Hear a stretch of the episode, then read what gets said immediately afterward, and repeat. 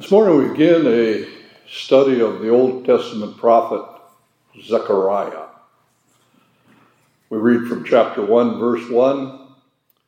In the 8th month of the 2nd year of Darius, the word of the Lord came to the prophet Zechariah, son of Berechiah, the son of Iddo. In our study of Scripture, it's important to realize the historical context and the purpose of the book that you're studying. Zechariah is one of the 12 minor prophets. He's not minor because he's not as important as Isaiah or Jeremiah, but rather the 12 minor prophets were the shorter books and they were contained often in one scroll. Zechariah was sent to encourage the Jews who were returning from the Babylonian captivity to rebuild God's temple that had been destroyed by Nebuchadnezzar. The temple was central to God's covenant with his people. It's where the sacrifices were offered, the hymns of praise, the worship of the Lord of armies. For 400 years, the temple was a tent church, a tabernacle. Then King David wanted to build a structure in keeping with God's glory. He was not permitted to do so, but his son Solomon did. And Solomon's temple on the Temple Mount was one of the important structures of that world.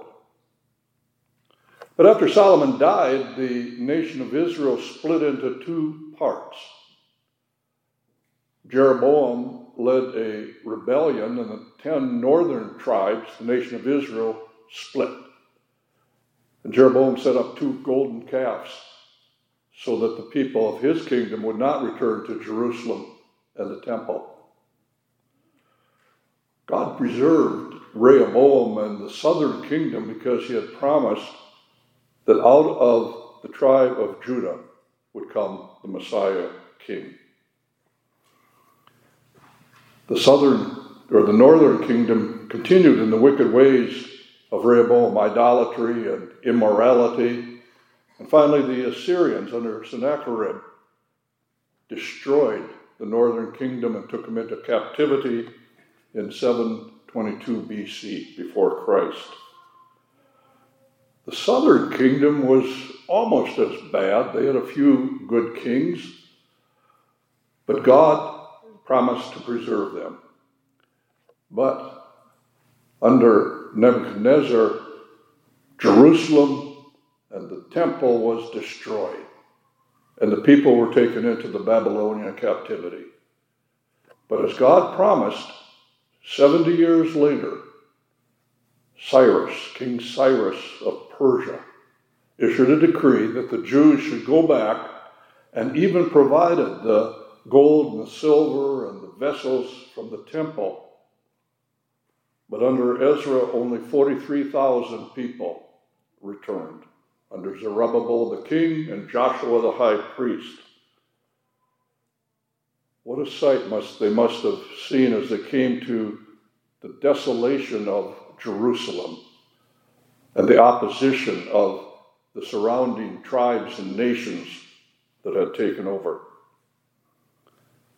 But in spite of God's command, the people got busy rebuilding their own houses and trying to protect themselves from their neighbors.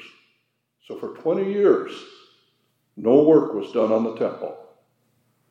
So God sent the prophet Zechariah. And in chapter 1, he encouraged the people, "Return to me, declares the Lord of armies, and I will return to you, says the Lord of armies. Do not be like your forefathers, to whom the earlier prophets proclaimed. This is what the Lord of armies says. Return from your evil ways." But our forefathers did not listen, nor did they pay attention to me, declares the Lord. Your forefathers, where are they now? Those prophets, did they go on living indefinitely? But my words and my statutes, which I commanded to my servants, the prophets, caught up with our forefathers, didn't they? Just think, the heritage of that nation, the chosen people of God, their forefathers walked in the wicked ways of their heathen neighbors. But what a blessing that you can look back 60 years, beginning of ILC, to your forefathers, your parents, grandparents, maybe even great-grandparents. They walked in the way of the Lord. The background of ILC is that in spite of opposition and meager resources, these forefathers built ILC. And you have the blessing of godly forefathers. The remarkable thing about Zechariah is that the people of his day listened to the word of the Lord that he brought them. They said, because of our deeds, the Lord of armies has done this to us, just as he planned to do us. And they began rebuilding God's temple. It took them 5 years, about 516, 500 years before Jesus, they rebuilt that temple. Now Zechariah goes on in the rest of his book, which will be going in the next devotions, to assure God's people that if they would follow the way of the Lord, in spite of the odds of the nations that were against them, God, the Lord of the armies, the Lord of hosts, would protect them and bless them. And so we're going to see how Zechariah's words apply to the people of his day in the rebuilding of the temple, and how his words assure us today, in spite of the increasing opposition of the world, in spite of our weaknesses, the promises of Zechariah of a coming Redeemer, Messiah, King would be fulfilled.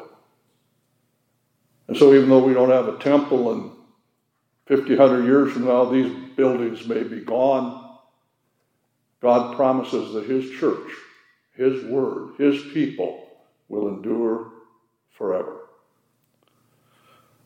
So the hymn we're going to sing assures us that that same God who took care of his Old Testament people will also take care of his people.